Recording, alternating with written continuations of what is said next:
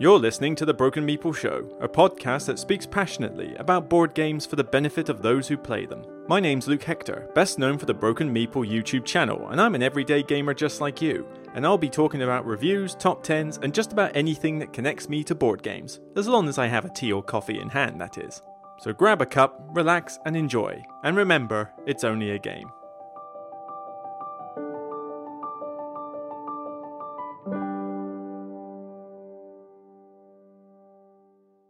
Hello, everyone. Welcome to another podcast episode for the Broken Meeple Show. I'm glad that you gave such good feedback about the one last week, particularly with the new format and how I was going forward with it. So, uh, we're going to continue with that. And there's quite a lot on my note sheet to go over on this one, so we better get started. But uh, yeah, quite some good topics, some good news that have happened, some big game titles that I've played lately, another channel shout out, a topic of the day, and some cool stuff on the horizon. You name it, this show has got it all. So let's see if my voice can last long enough to get through it.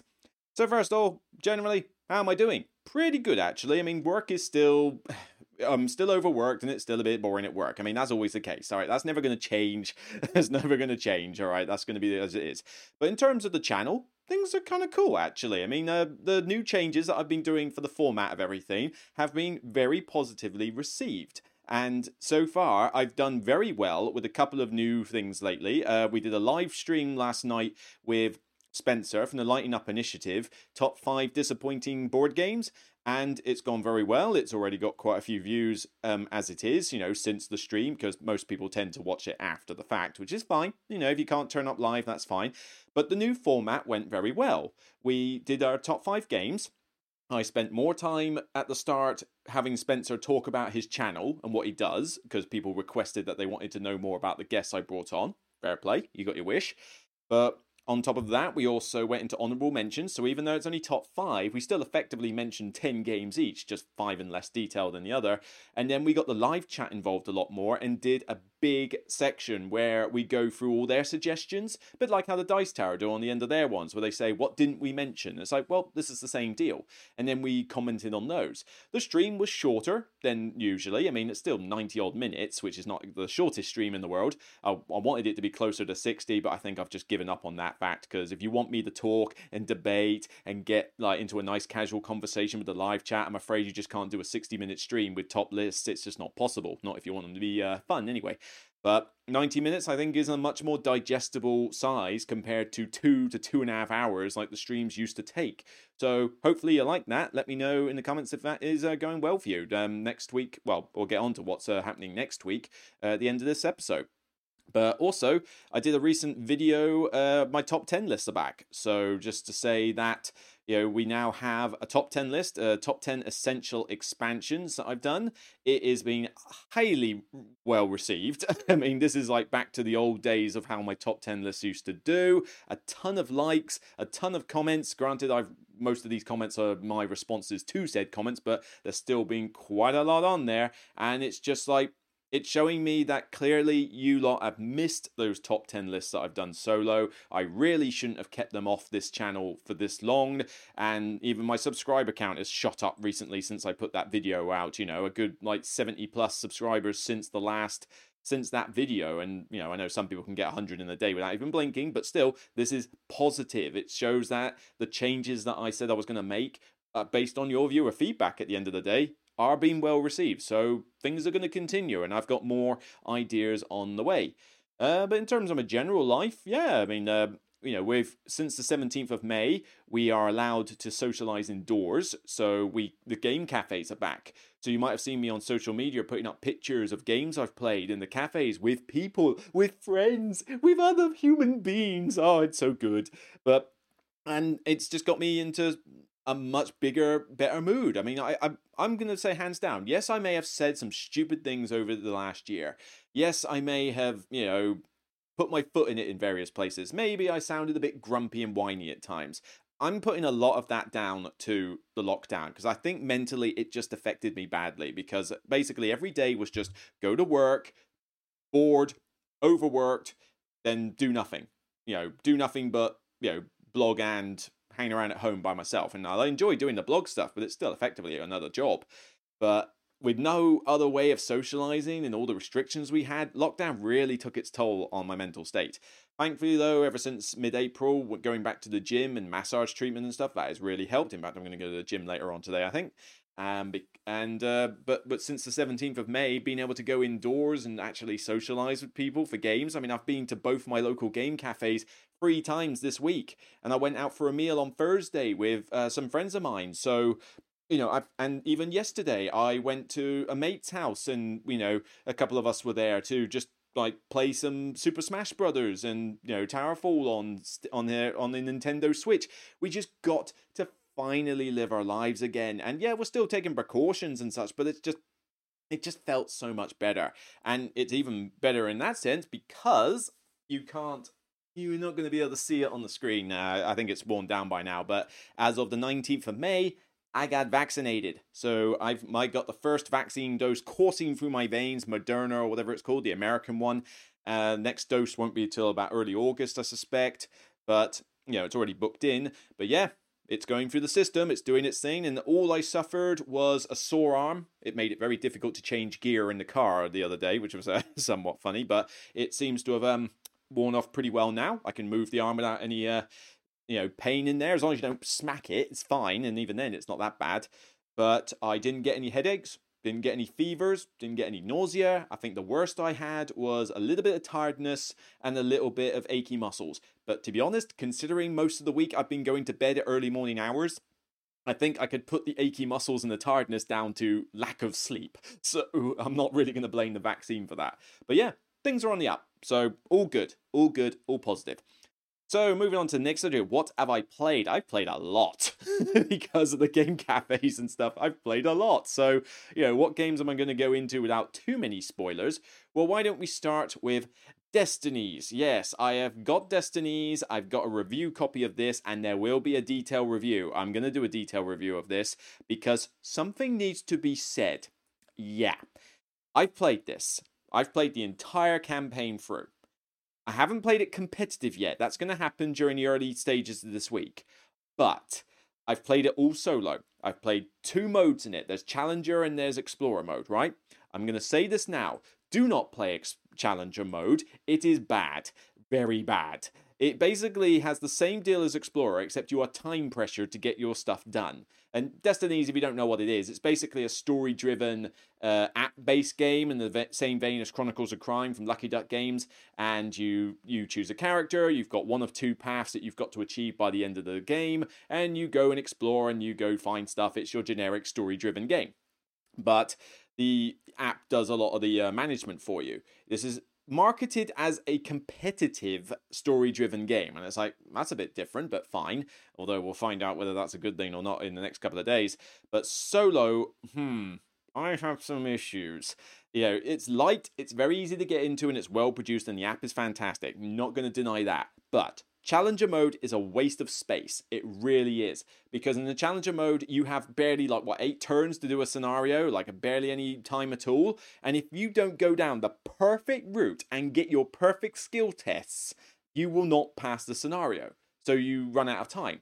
So then you have to rinse, repeat it, and you have to think, right, well, hang on, going there was pointless, going there was pointless, I'll go on this route now. And then you fail again, and then you rinse, repeat. Does this remind you of anything? Oh, yeah, time stories. Time stories, the exact same problem with repeating runs in time stories is in this in Challenger mode. So I'm just going to say now do not play this in Challenger mode, it is a waste of space. All right, fine. And there's all, and you can get a ton of Kickstarter stuff, although there's only five scenarios in the base box, and even with all the Kickstarter stuff, you only get 11 scenarios, I think, in total, so it's not exactly a massive boost. But Explorer mode takes out the time pressure, so you have no like time limit. But the problem is there's also no tension because there's no way to fail the thing. You just keep going until eventually you succeed. And the stories aren't exactly gripping. I mean, Chronicles Chronicles of Crime has some interesting stories that you figure out with plot twists. Here, it's just your everyday run of the mill fantasy trope story. There's nothing major to it. There's some mechanics that are cool, you know, the skill markers where you have little discs on three different skills and you move them down to say what do you have to roll on 2d6 in order to like get how many successes, although it's not 2d6. They're capped at four, and some of them are repeated. So your average roll is kind of like a, a three, four in total. So it's kind of weird how the dice have been made like that. But it's pretty standard. You get items, you scan the QR code, and you can do various interactions via the app. But I managed to blitz through this whole campaign in less than three hours. I spent more time going through the Snyder cut of the Justice League than I did playing this game solo. And I'm a fast gamer, yes, and I'm a bit of a speed reader, but honestly, if you play this solo, it does not take a long time to play this game. And in fact, if you play this solo, there is no point in using the map tiles. The map tiles are completely pointless. The app in these other games does a good job of being useful, but still requiring you to do the physical components, mainly because of combat and enemy movement. Here, though, everything is on the app, pretty much, aside from your own player miniature. If you can't remember where one player miniature is on the map at any given time, then maybe you shouldn't be playing this game. It's like, seriously, it's not that hard. not hard at all. So you can actually blitz through a scenario in 30 minutes if you just ignore all the shuffling of the map tiles and sticking them out and flipping them over fog of war style. It's like, it's on the app. Why do I need it on the table? So I don't want to go into too much detail because I'm going to do a review of it, but suffice to say, my initial impressions are not good. There are people out there, you know, Dice Tower, Quackalo, Board Game Co. and that, that are giving this 9 out of 10s, 5 out of 5s, you know, giving it all sorts of praise, and I have no idea what game they were playing, but so far it is not the game that I've been playing. This has got off to a very bad start, and I'm going to preface people that you should maybe want to wait for my detailed review, which I'm going to get done very soon. I'm literally going to play the competitive game over the next couple of days, and then after that, I'm going to get the detailed review recorded and get it released. So hopefully in about a week max, by the latest next week, Wednesday or something, I should have that review done and ready and released. I do strongly recommend you come and watch that because, you know, I feel that people have been hyping this game far too much. And I think we're going to have a kind of Rotten Tomatoes thing of where the critics and the user reviews are going to be a bit on the disparaging side. So, uh, wait and see. But so far, not a good start. Not a good start at all. On second thoughts, though, the other game, sorry, not second thoughts, the next game had a, well, a lukewarm reception, but it's still pretty sweet.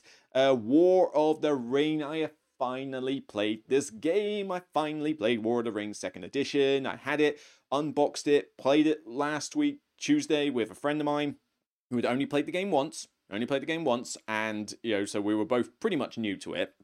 Although we made the mistake of not having enough time to read the rules in full before we started playing. So this game took nearly like, you know, we couldn't finish it in the four hours that we had, even with pre setup, because we spent so long in the first few rounds trying to figure out how, how some of the rules worked, particularly with the fellowship it became a bit of a problem. But we almost finished it. I mean, what, two to three rounds I think I needed because I was pretty much on the. There's a little track uh, close to where Mordor is. Once your fellowship gets there, you kind of move it along this track, and then when it gets to the end, if you're not corrupted, you win. I think I only had two more spaces to go, and I would have won. So, yeah, it wasn't exactly that far off the end. So don't think it's like a, a false impression just because of that.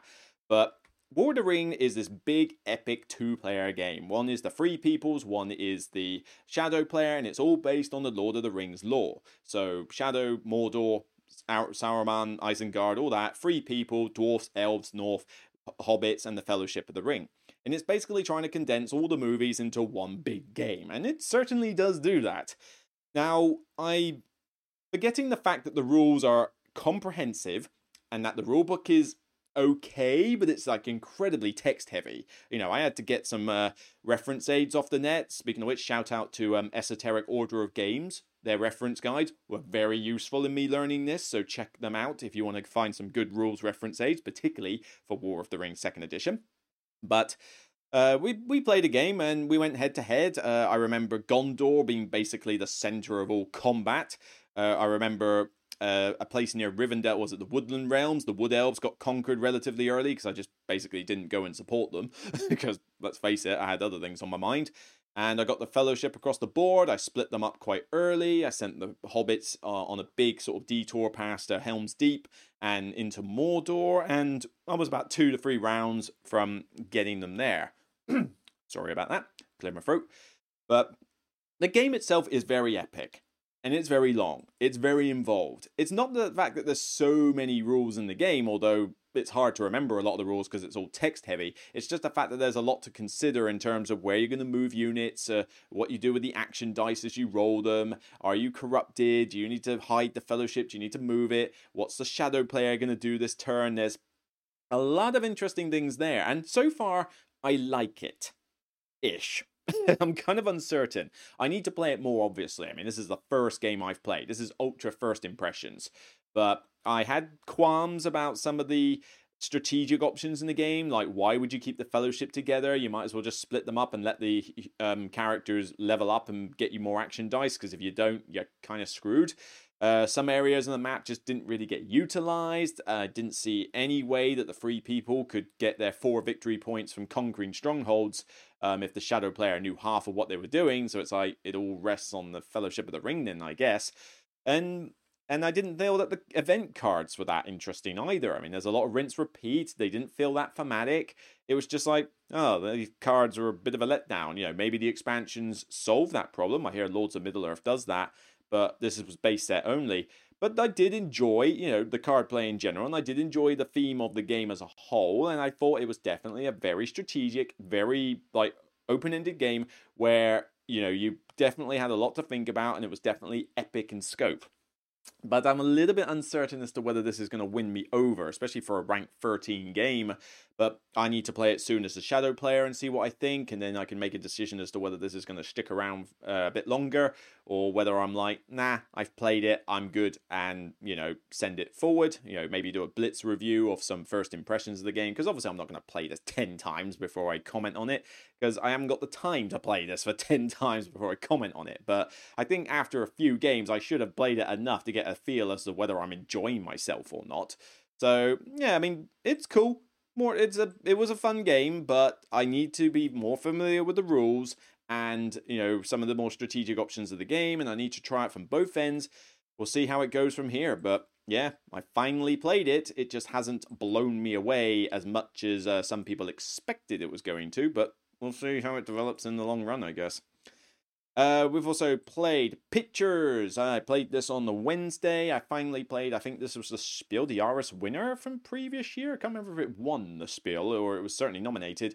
But this is basically a party game. Uh, PD Verlage put it out, and it's pretty straightforward. You essentially have a bunch of images um, in a tableau that everybody can see in a big grid, and then you pass around all these weird components sticks and stones, building blocks, some shoelaces, some picture cards, a pixelated cube art thing. And basically, you draw out of a bag which one in the grid you've got to describe to other players, and you use your components to display it. You get points for guessing other people's right, but you also get points for people who guess yours right. It's okay. I thought it was going to be better than it actually was, especially for a Spiel winner. I mean, it's certainly simple, anybody can play it, and it's got some good fun, but the uh, issue I have with it, though, is the point scoring. I feel that this is more fun if you just go into it for a laugh and treat it a bit like concept. So forget scoring points, you might as well just play it to have some fun.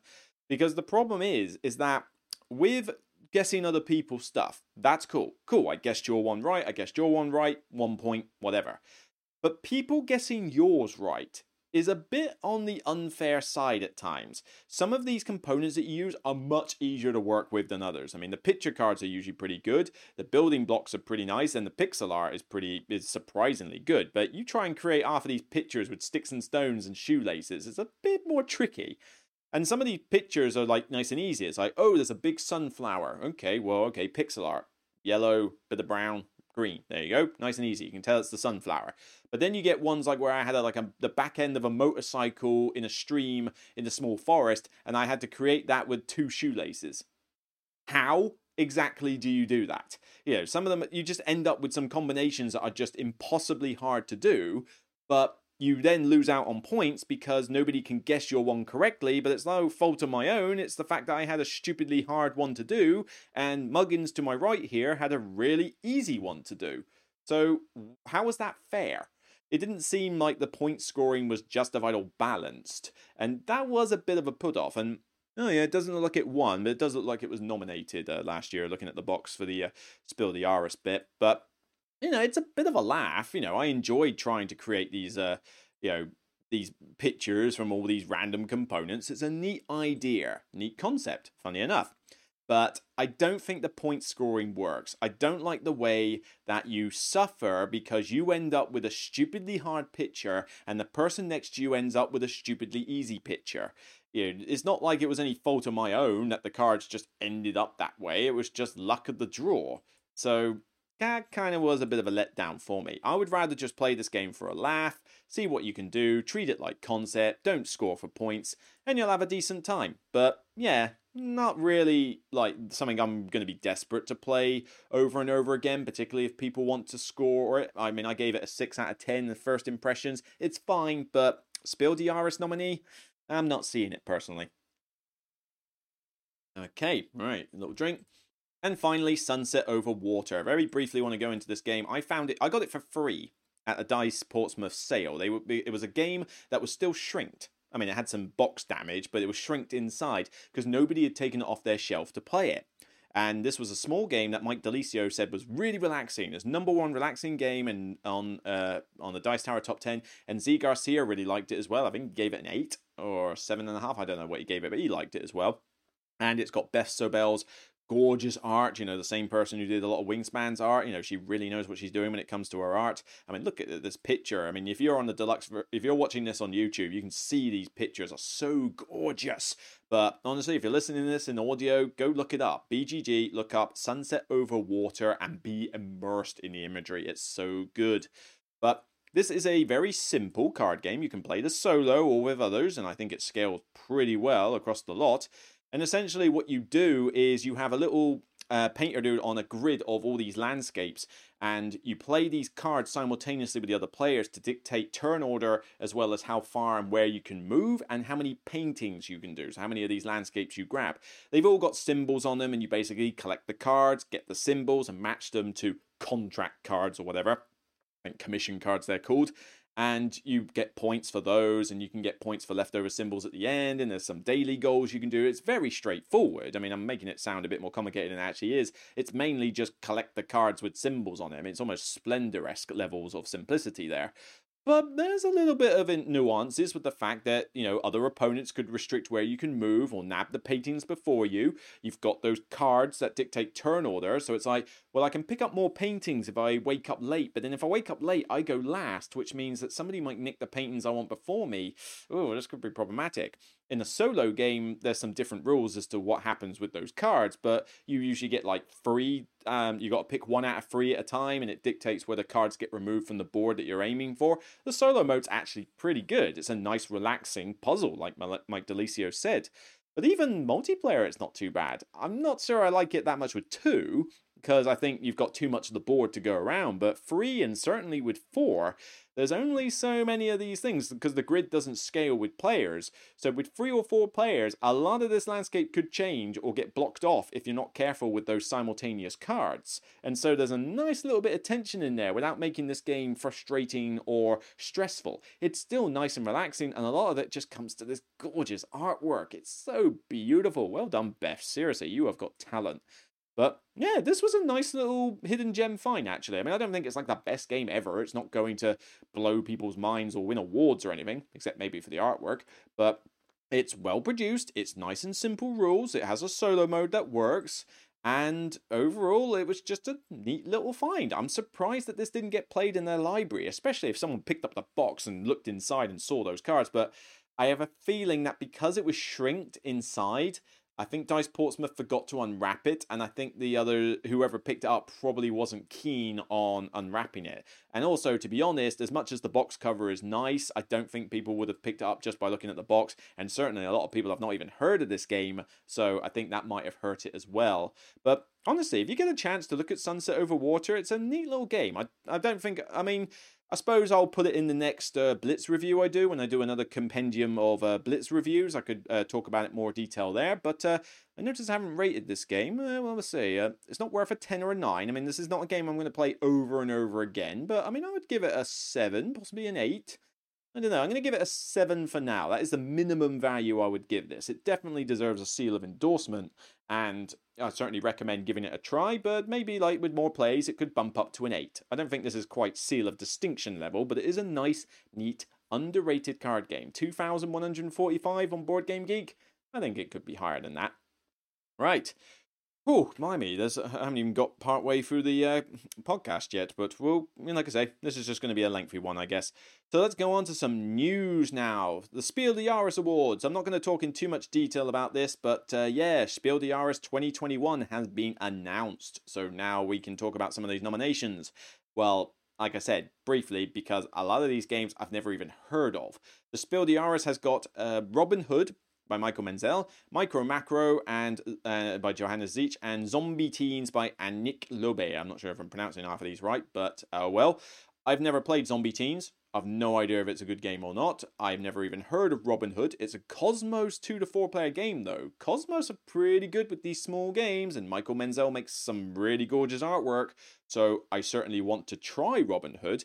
And I still haven't tried Micro Macro, so honestly, I honest I don't know what's going to happen with these. I think that Micro Macro is going to take this without a shadow of a doubt because it's the one I hear people talk about. But honestly, this is a interesting selection for the Spiel. Perhaps there just wasn't many releases last year because well, actually there wasn't because of COVID. Funny enough, but yeah, I don't know. I'm not exactly that blown away by the Spiel this time round. We'll see who wins, but I'd be happy to try out Robin Hood see if that's any good. However, uh, well, actually, Kinderspiel first. I I don't have kids. I don't play kids games, so I can't really comment too much on this. But we got Mia London. Uh, we have uh, Fabelwelten, which is also known as Storytell um, Storytailors. Sorry.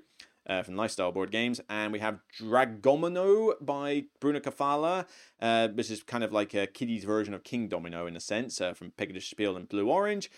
No idea what these games are like, although Kingdomino is very popular with the masses, so I suspect Dragomino could be pretty good. I mean, Bruno Cathala behind it as well. Uh, but then Antoine Bauza is doing Mia London, so who knows? Uh, you know, interesting thought. Uh, I've not played these games and I'm never going to play them because I don't do kids' games, but uh, I'm going to place bets on Dragomino because it's coming from a Kingdomino background, and I think that's going to play a part. The Kennerspiel, on the other hand, now this is weird. I've not played two of these, but the disparity with the, the problem I have with these Spiel Awards is that just like the BGG Awards that I ranted about, which was funny enough more popular than I thought as a video, uh, they tend to get their categories a bit messed up. The Spiel des Jahres is meant to be family and entry level. The Kenner Spiel is meant to be more strategic and gamery. Here, though, from what I have heard, Fantasy Realms is a very light game. So, what's it doing in the Kenner Spiel?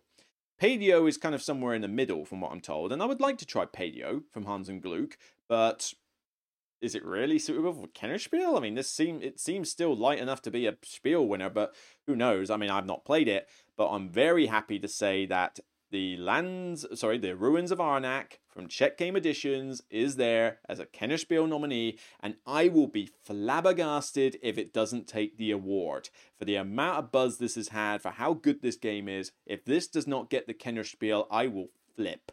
I mean, well, I suppose I won't flip too much because I need to play the other two games to have a better view on that, but I'm gonna be I'm gonna be surprised if Lost Ruins of Arnak doesn't take this. So I am predicting right now, uh, Micro Macro for the Spiel, Dragomino for Kinder, uh, Kinderspiel, and Lost Ruins of Arnak for the Kennerspiel.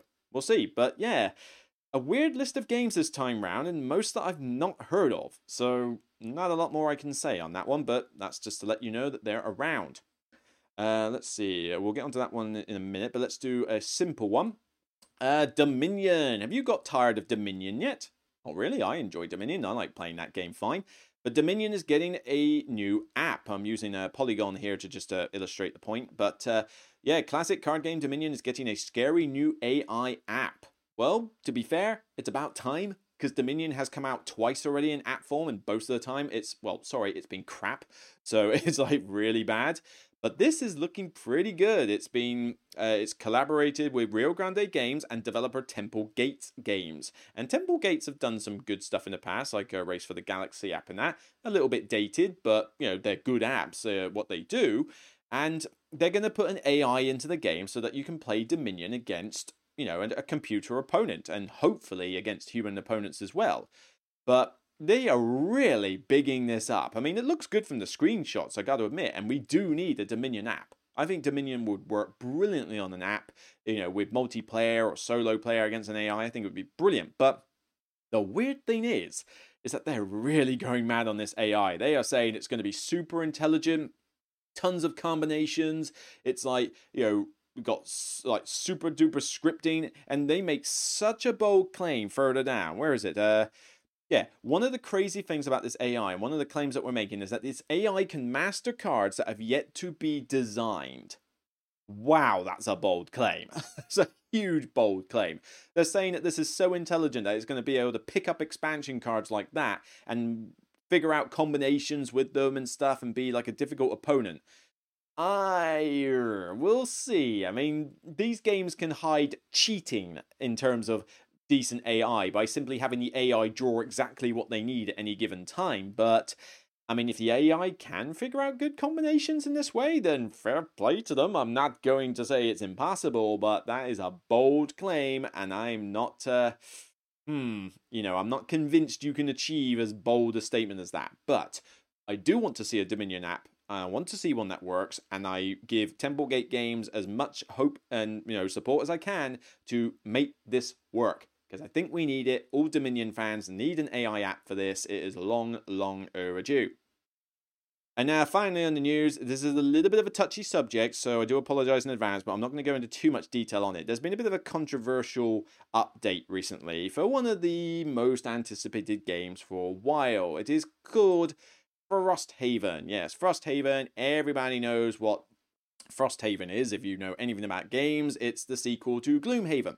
And I'm not the biggest Gloomhaven fan in the world, I will admit. I'm not interested in Frosthaven in any way, but Suddenly, the Facebook boards exploded with this like massive update that was getting done, and pretty much any time they update anything on this, it's like, you know, it's uh, somewhat on there. But whoa, um, okay, so what do we have to say about it then? Well, it's based on what is now the infamous Update 80. You remember when Diablo 2 had a, what was it, error 42 or whatever it was, that um, meant that you could not load it upon buying it? This is basically the equivalent of that in terms of its controversy. But Update 80, getting the narrative right. Basically, to cut a long story short, Isaac is basically hiring a cultural consultant to help him redo a lot of the narrative in Frosthaven um, to make it a bit more PC, a bit more culturally sensitive. And obviously, you know, this has been a massive topic of discussion in gaming for the last couple of years. You know, this is like what the future of gaming at this point. And he goes into a lot of detail about how he's going to look through what's been written, make changes, um, ensure that these races aren't like para- drawing parallels to real life uh, cultures that might be offended, that kind of thing. You know, lots of apologies and things like that. And then mentions at the end, and this is kind of one of the bigger sources of the controversy in that, you know, what he says about people who would be upset by some of these developments. And this is essentially a classic example of, you know, the right in- good intentions being phrased poorly. And, you know, the internet can certainly go to town on stuff like this. And here I'm not surprised. So, you know, his actual statement is Finally, I recognize there may be some small percentage of you that will be upset by these developments. You are more than welcome to your own opinions, but voicing those opinions and comments in a combative, disruptive, or derogatory way is not okay. Okay, cool. Yeah, that makes sense. I would encourage you to simply reach out to blah blah blah and request a full refund if you feel strongly enough about it. Fine, okay. It's given a get out clause because doing a big change like this after you finish the campaign is you might have wanted to do this before the campaign ended. Um, we've already done that for a couple of people who didn't think Black Lives Matter, and we'd be happy to do it again for people who don't think board games should be a safe space for everybody. Now, good intentions here, and I can see where he's coming from, and I can see the where the positives here. But that paragraph has upset a lot of people, and granted, it probably could have been worded better. Ironic that he's getting a consultant to reword a lot of the narrative and the story of Frosthaven, but yet this is the thing that kind of needed the rewrite. Um, because this is basically implying, and you know, from my interpretation, I could be wrong, but I don't like this last sentence here where it says, you know, we'd be happy to do it again for people who don't think board games should be a safe space for everyone. The, the paragraph is worded in such a way that it's implying that if you disagree with these changes, you don't think board games should be a safe space for everybody. That is not true, and that is a wide blanket statement which has upset a lot of people. There's a few channels that have actually done videos on this, and I'm not going to do a video on this. I mean, I'm well, wait, Actually, stupid. I'm doing another podcast being on it, but I'm only going to go into it brief. But it's it's kind of I can see where people would get upset about that because just because you might disagree with this update does not mean that you don't think board games should be a safe space for everybody. Of course, I believe you know board games should be a safe space for everybody. I'm all for it. You want to rewrite your narrative and make it more sensitive to other cultures? Go for it. As long as you don't mess up the stories, and I think that's what people are worried about. You know, to it because you know to see if it's being culturally sensitive, great, that's fine. But in my case, I use games to escape from reality. So I'm one of these people that doesn't draw too many parallels from a game to real life. And so, you know, when I'm playing a fantasy game, I'm not exactly looking at a race of like, you know, humanoid rock people and sort of going, oh, is this uh, related to this particular culture for any reason? I treat them as a race of rock people in their own regard. So I'm not like the target audience, I guess, on that one. But what people want in this is that they want interesting stories. Because let's face it, as much as you like the original Gloomhaven, most people did not comment on the stories being that great.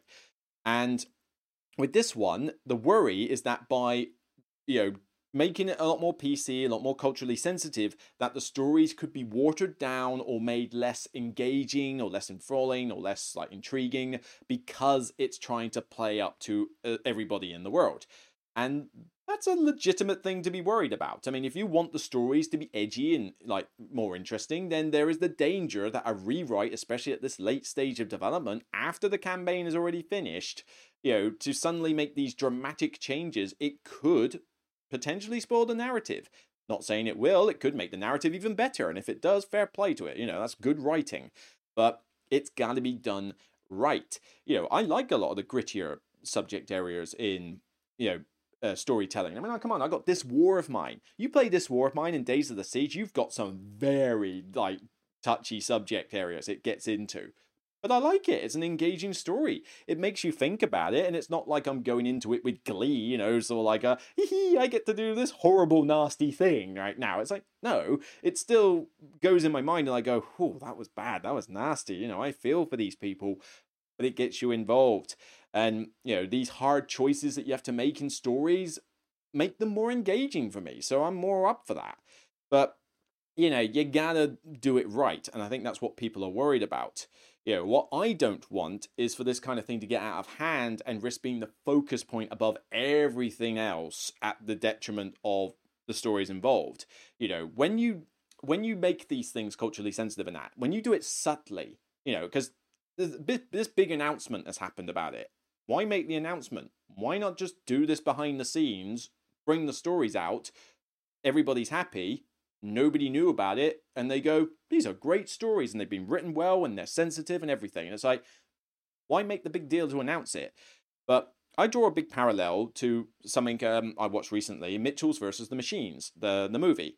Uh, when you do these like culturally sensitive topics and you do them well and subtle, it really does work well. So you know, I watched a, I watched the movie and I think it's fantastic. Go watch the movie, ten out of ten.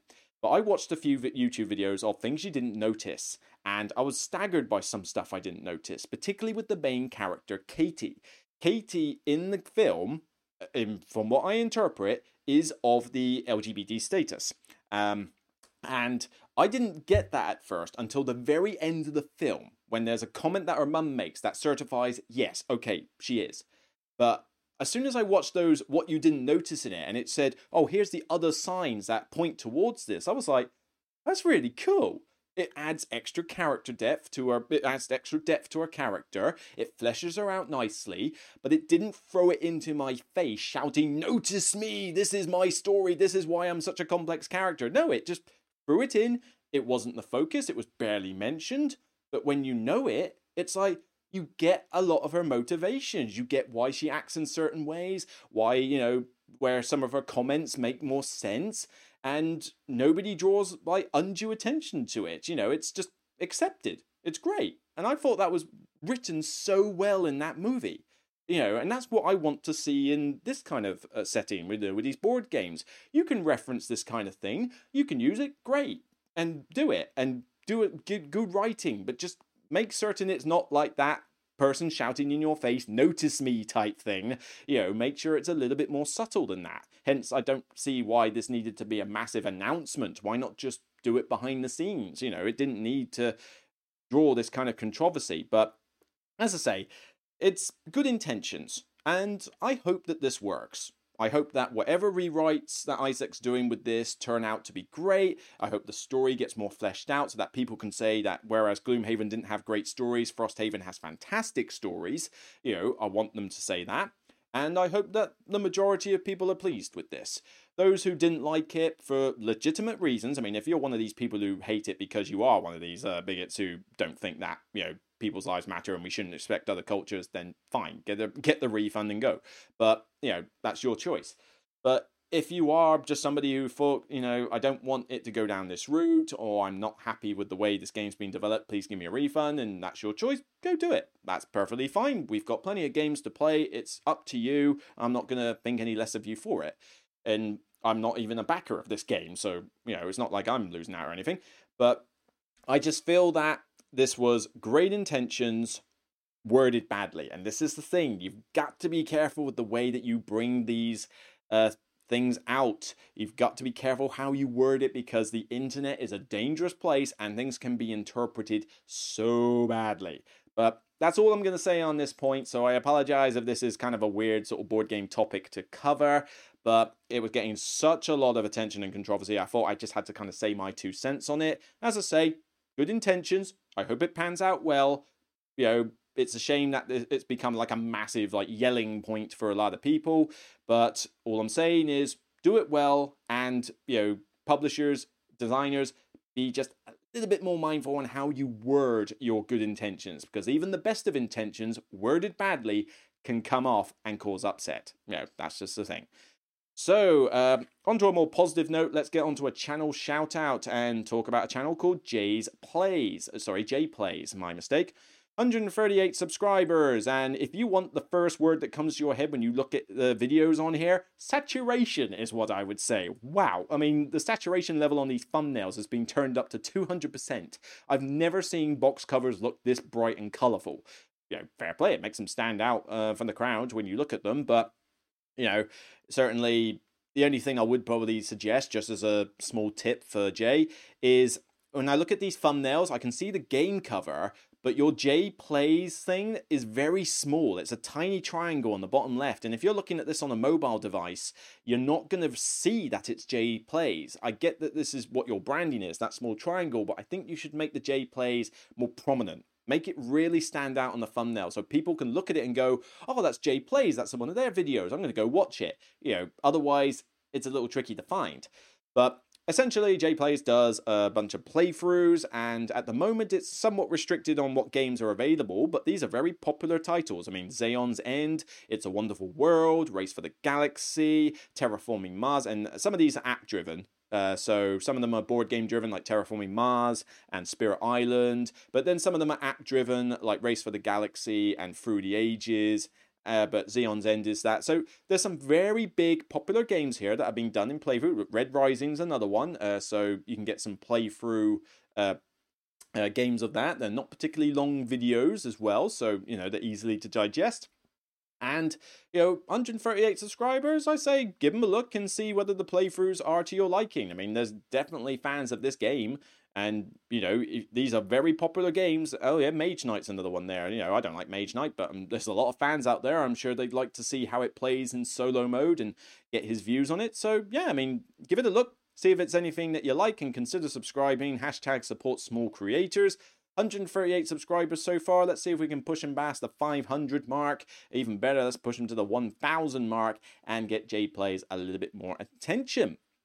So, whew, blimey, how far are we in this podcast now? Uh, we're already at uh, 44 minutes and I haven't even done the topic yet. Well, the topic's not going to be a huge one, so this is probably going to be about an hour long at this rate. But Uh, thank you to Emily on my Patreons for this topic idea. I think this is pretty good. She asked the question How much research goes into a game before I purchase it? Does FOMO play a part as well? And FOMO, for those who don't know the um, abbreviation, is fear of missing out. So this is very much a cult in the new driven thing where the new hotness gets hyped up to like craziness and everybody else is grabbing it and you think, well, if I don't get it, am I missing out on something really, really good? And now I want to play it. It's like, uh, you know, maybe I should get it just for the sake of it. Does that play a part in my decision making? Well, let's nip that second bit right now. No. FOMO does not play a single part in my purchasing decision. I am an accountant a tax accountant. When it comes to money management, I'm pretty good. you know, I'm pretty good with my money management. So I do not just rush into purchases willy nilly without some context beforehand. At least very rarely do I do that. But I do not care if something is hyped up like crazy and a load of people have it and I don't whatever. It's not like we're short of games here, people. I mean, you can see the shelves. There's a lot of games we've got plenty enough around. Just because I don't have this one game is not going to suddenly invalidate my collection or make me not lose sleep at you know make me lose sleep at night because I don't have it here. Whoopie whoopie do. you know, it's like I mean I mentioned Destinies earlier on. People are hyping it up like crazy. Well, critics anyway. We'll get onto that in the detail review. But the idea is is that let's say I never got Destinies. Let's say I never played it and I saw people loving it to bits. It got nothing but good reviews and I'd never played it. I'd be keen to try it, but other than that, I'd be fine. I mean, if I didn't feel like it was going to suit me, if I did my research on the game and thought, mm, will I like this? Will I not like that? Do I need another campaign game? Do I need another big, like, Kickstarter thing? I'd be like, you know what? I'm cool. I don't desperately need it. And there are some games like that recently, like Red Rising, for example. It's had kind of meh reviews, but people have asked me, am I going to review that one? and I never opted for a copy of it because when I did the research on the game, I don't think I'm gonna like it that much. I'll play it if somebody brings it to me and shows me it. I will gladly sit down and play it and give you my first impressions of it. But honestly, I'm not that bothered if I have it or not. You know, there's plenty of other games to review, and I'm not the Dice Tower. I don't have a team working daily every hour of the day to put out content. I have to kind of cherry pick which games I go after. So yeah, FOMO, do not care. How much research goes into a game before purchasing? No, quite a bit. So uh, let's get off this page here and kind of show you what do I do when I think about purchasing a game. Well, firstly, BGG, Board Game Geek. You know, if you don't know what Board Game Geek is by now, then certainly you know do your research on that front. But the website, the database, you know, I may disagree with their ranking system and how they rate things, and certainly you know there's lots of talks and things like BGG censorship and that. But in terms of a database, I need it. I need it in order to look up a lot of games. So I will go through and let's, for example, say I feel like, in fact, let's take a real example from what I'm doing recently. I am debating what to spend some of my sponsorship money on in terms of games that I could review. Games I've not played. And I was contemplating uh, Dominant Species Marine. I was also contemplating uh, In the Hall of the Mountain King, whatever it's called. I think In the Hall of the Mountain King.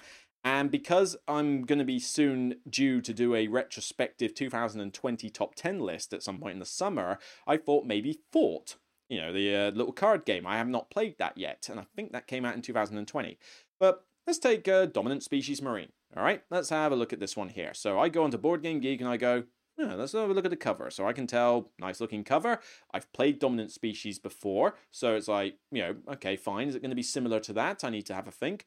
GMT Games, well, so was the previous one. So my first inclination would be is this similar to the previous one or is it different enough? So I'll look at the description and I'll read the description. It's quite lengthy on this one, so I'm not going to repeat, but you know, it's giving me details on the gameplay, what it's about. It even mentions uh, differences between the original and this one, so that's quite very useful information then I'll go on to YouTube and decide, okay, well, let's have a look at YouTube and see if anybody has. Uh, sorry, that's looking on my own channel. Let's let's go on to YouTube, and then I'll think, let's come on, come on, load, come on, internet. There we go. So dominant species marine review. So I'll have a look, see if anybody's talked about it. So uh, let's see, John Get Games. I don't usually watch his stuff, but you know he's done a tutorial and playthrough, so I could look up that. Ah, tutorial and playthrough video from Paul Grogan. So Paul Grogan's done the video on it. Uh, you know, and this obviously must have been a a fairly uh, prototype version because it was two years ago, whereas John Get Games is one month ago. But again, somebody I know and trust is done a video on it, so okay, I could go watch it. Um, but it doesn't look like there's much. Oh no, somebody else here, uh, uh, May Wiener has done a video on their thoughts. Uh, War and Pieces has done a video. Um, John Get Games again. Uh, no Strings Attached from the Dice Tower has done a video on it. Daily Game Unboxing. And Paul Grogan, as I mentioned before, has actually done some playthrough videos of it and an unboxing. So I go onto YouTube and I look up some video content. And it may be, for, I mean, I might look up uh, May. I don't know who May is, but I would look it up and see what she has to say on it. And as I say, if I look up people like Dice Tower and Paul Grogan, who I watch their stuff, I can go, right, well, they've done some videos. I'll take some time to have a view of them and get my initial thoughts. Now, granted, I don't tend to watch playthroughs very often, as I've mentioned before, so I would be less inclined to watch those ones in detail, but an unboxing, teaser thoughts, you know, an actual review, you know, I'd certainly be interested to watch that. But that's another thought process, okay? What creators do I know have produced video content? Now, if I go back to uh, Board Game Geek in that respect, you could also apply that to written reviews and videos on here. So on here, you've got videos. I can look up some extra stuff. So all these people who probably don't have, you know, well, they, they would be on YouTube, but maybe they don't appear in YouTube searches. What we got here? We got uh, who are some of these uh, Marathon Meeples, um, Paul Grogan, Dice Tower, uh, Fenny Rob. You know, I don't know all of these, so sorry if I'm butchering a lot of names uh, TGG Jeff, Nova Prime, uh, uh, Wiener again is there. So yeah, there's there's plenty of video content there, but then there's also text reviews maybe. So I can go into forums and look up reviews and see that there's three thirds there. First impressions, uh, Rogers reviews. He's done a full review. It's got a lot of likes. So at least I'll have that. I could read that. And some initial thoughts after a first game. Oh, I take a bit of water there. And so I've got a lot of these things to go on already. And I have to make my own decision as to whether what they say agrees with me. Because I'm not going to say, like, oh, I go watch uh, Fenny Rob's review. And he says it's a 10 out of 10, it's fantastic. I'm not instantly going to go, oh, cool, I think it's a 10 out of 10 then, I'll buy it. Well, no, I've got to think about why is it a 10 out of 10. And this is why more board game reviewers need to realize this. You need to say why something is good or bad. You can say it's good or bad, definitely say if it's bad, if it's bad, but you need to say why that is the critical question because I don't care if you say the components are good. You know, this is why I don't agree with the reviews that take like a minute, three minutes, or whatever stuff, you know, because I don't think there's enough detail there to say why something is good. You can say that the artwork looks beautiful. Why does it look beautiful? Do, is it your style? Do you think it's colorful? Do you think it's good? Because you could say the artwork is beautiful in a game, and I think it looks like rubbish. You know, and it's like, well, you know, why do you think it's good? But then let's go on to mechanics. You could say, well, you know, it has a really interesting and innovative worker placement system. How? How's it interesting? How's it innovative? You know, I mean, worker placement has been done to death it's very difficult to make that innovative. So what exactly are you going to show me here? You know, it's like, come on, you gotta say why. And so by checking out variety of content, I can see what their reasons are for good and bad, why they don't like something, why they like something, and make my own decision based on that. You know, I'm never going to buy into a game just because somebody tells me it's amazing. Yeah, Runestones is another great example. Um, the deck builder, I've been banging on a lot about that recently. I was a bit hesitant on it first. A friend of mine kept going on constantly to say, play it, you know, play it, it's really, really good. And it's like, okay, fine, I'll try it eventually, but I'm not going to go mad first. And then now it, start, it started off as a 7 out of 10. It's now a 9 out of 10. I am loving this game more and more. And I've even bought an expansion for it on eBay, the Enchanted Forest. You know, I am loving, loving, loving this game. But I was hesitant at first and I did some research and I thought, okay, let's have a look on BGG. Here's some very nice pretty pictures. It looks really nice. It's a deck builder. Okay, cool, that sounds fine. Oh, Tom Vasel's done a review of it. Let me go watch his review and see what he has to say. Okay, I can see I'll like that. And is that going to be enough? We'll see. Let's look on. And after I've done all this content searching, there's the price point as well. So, you know, I hate to give too much of a sponsorship, but after all, I am sponsored by Zatu Games, so why don't I actually, you know, give them some credit here? Uh, but you know, I can go to the Zatu website and decide how much do I want to spend on this game. Okay, so for example, I could go dominant species marine. Let's have a look. Have they got dominant species in stock? I hope so. Here we go, five plus in stock for fifty-three pounds, reduced from an RRP of seventy-eight. That sounds like a good reduction, and fifty pounds for a game that's quite you know, big, involved, has a lot of pieces in it and stuff as dominant species is doesn't actually sound that bad a price to be honest. Although I won't just simply go to one website and say that's it. I will at least do a bit more research. So UK board game prices is a website I use religiously to find uh, you know decent deals. It's an easy website. I don't know if there's an American version for this. Uh, maybe there is, but certainly there might be an American version because I think it does look up. Well, it looks up European countries, so perhaps there's one for Americans. I don't know. Um, let me know in the comments if there is. I'd be interested in that actually. But basically, I can find a new hotness. So I could well, let's pick one of these, but I could also search for one. So okay, let me do a search. Dominant species marine. GMT owe me royalties for this, but fine. The dominant species marine. Here we go. And then this tells me in my area and even overseas what the price is at the moment, including shipping of this game. So currently, I can see that the cheapest price is actually Zatu.co.uk, and I honestly I did not research this ahead of time. This is pure coincidence, but because uh, Zatu is not always the cheapest one around. But you know, fifty-three pound plus shipping, fifty-six pound, fifty-six pound for dominant species marine. Next up, Magic Madhouse. Dyson Decks, Chaos Cards, Dragon Caverns, Play Board Games, Board Game Guru, Firestorm, Titan Games, Mika, Bilbo's Corner, Ludiquist, and then various European suppliers that I've never heard of, you know, granted, and, and then some other British ones who have run out of stock. So I know they've run out of stock. But I look at this and I go, all right, so this is how much I'm expecting to pay for this game. Have I got the money for it? At this point, I do, but I'm still thinking, Will I like it? Will I enjoy it? You know, and the price comes into it because obviously I want to get value out of my purchase, so therefore it's useful to find out the price for a game. So, with all this said and done, I go, right, these are the mechanics. Do I like these mechanics? Will they work? This is what reviewers have said about it, good and bad. Is this what I'm going to go for? We shall see. You know, is it a game that I can fit on the shelf? Storage is another thing because it's okay saying I'll buy this game, but if it's like ridiculously huge and takes up an entire Kallax, you know, where am I going to find the space for it? Storage is important to me right now as I'm in a kind of one in, one out scenario with a lot of my games. And the more I buy expansions for games, the more games I have to cull because I need to fit the expansion boxes in. It's a bit of a problem. Uh, but on top of that, you've got, uh, uh, what's say, the, the other consideration game length. And who am I going to play it with? So, for example, I mentioned Sunset Over Water earlier. Nice, simple card game cheap to buy. Even if I don't like it, it's not a lot of money out of my pocket, but also it's nice and simple. One to four players, so I know I can play it solo if I can't play it with other people.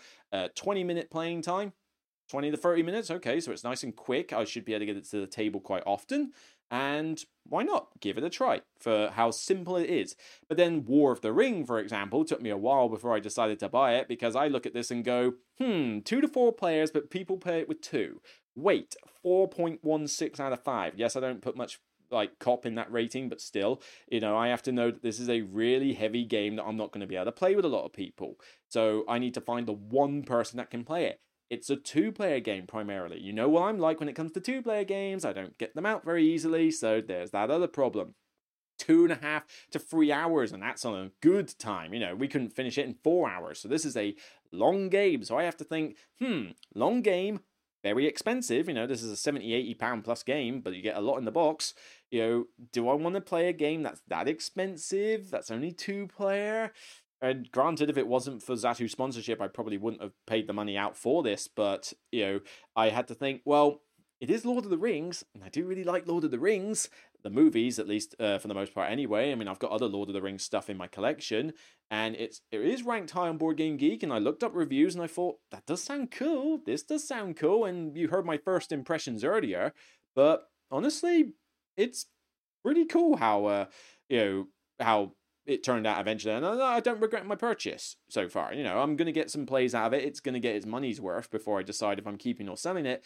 But that's you know, this one required a lot of research in advance. So essentially, what I'm saying is before you buy a game, do your research.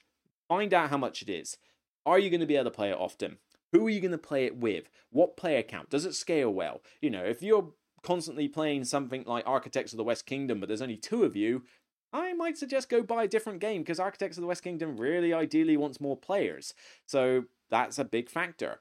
You know, uh, is it a style you like? Are the reviewers positive and critical about it? Uh, you know, do they say why it's good and bad? You know, does that align with your own tastes? It's okay someone saying, oh, yeah, Rich, you make these really good economic decisions about the buying and selling of shares. I could not care less about the buying and selling of shares. I hate that theme, and I'm not the biggest economic game fan. Granted, this is why you like that game. It's why I'm going to hate it, so I know not to buy it.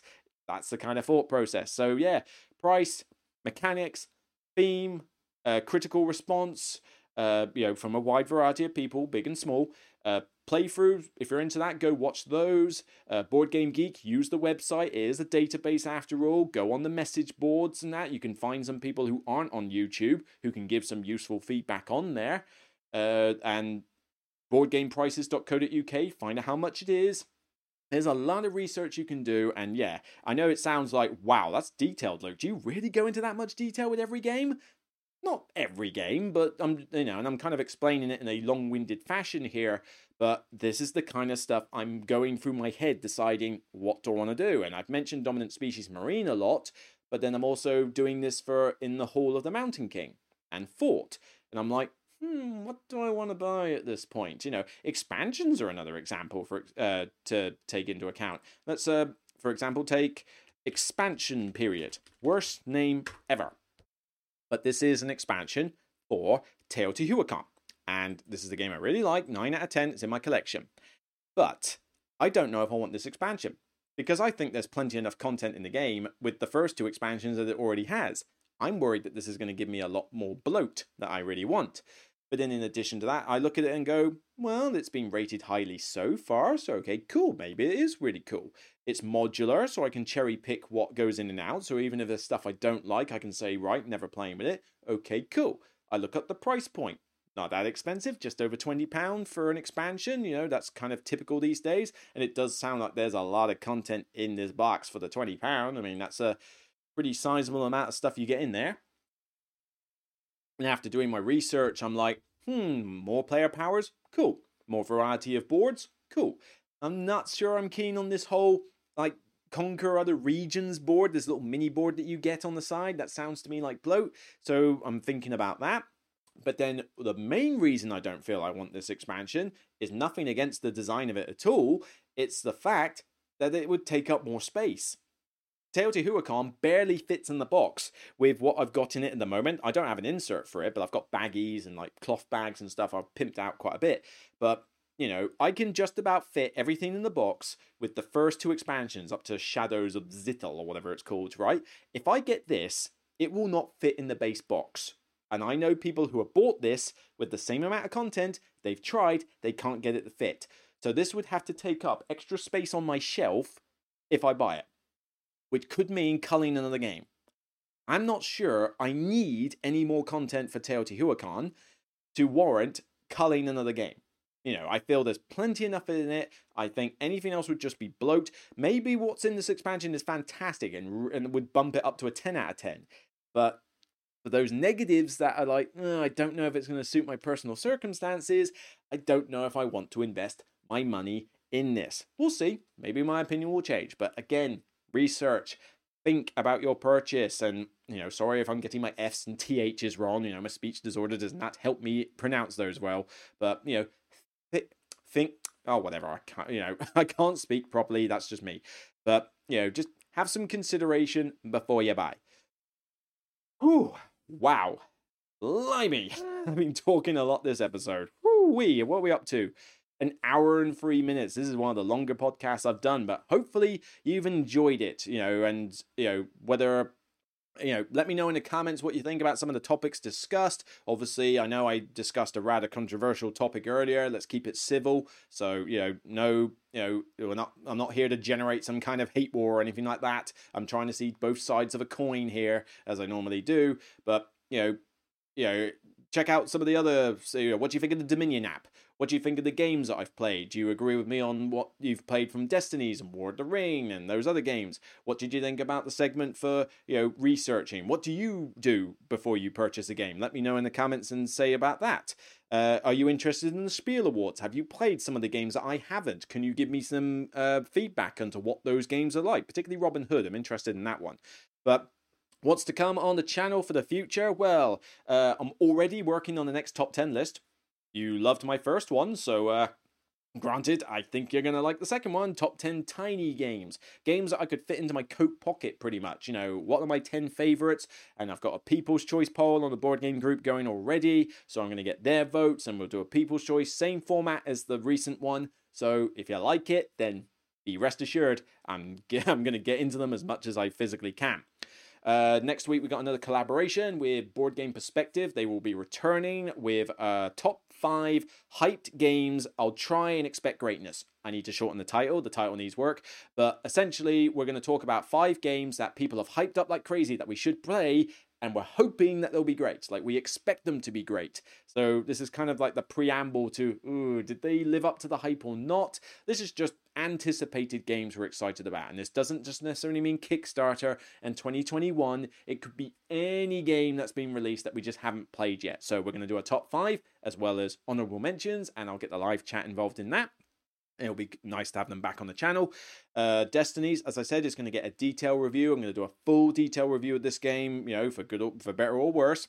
And we're getting to the end of the month, so sooner or later it will be time to do my first compilation episode for board game acquisitions and board game culls. I said that was what I'm going to do, not just one video for each video. Sorry, one video for each game, get it right. I was going to do like an end of month summary to say, all right, for May, what have I acquired? What are my thoughts? Why did I do it? And then also for May on a separate video, what have I culled and why I've culled it. Better to do it in a bulk of games in one video, easier for you lot to digest. You still get the same, like, you know, benefits. You still get to hear about these games I've culled, but rather than try and keep track of my channel with five separate videos on five separate games, you can just basically tune into one video and get everything in one fell swoop. You know, I think that's a much better way of doing it. So, yeah, some good stuff on the way. But yeah, that was a long episode. I think I'm going to take a break and go to the gym. I think rest my voice, which is definitely uh, drying up a bit, and work on maybe getting some uh, more weights.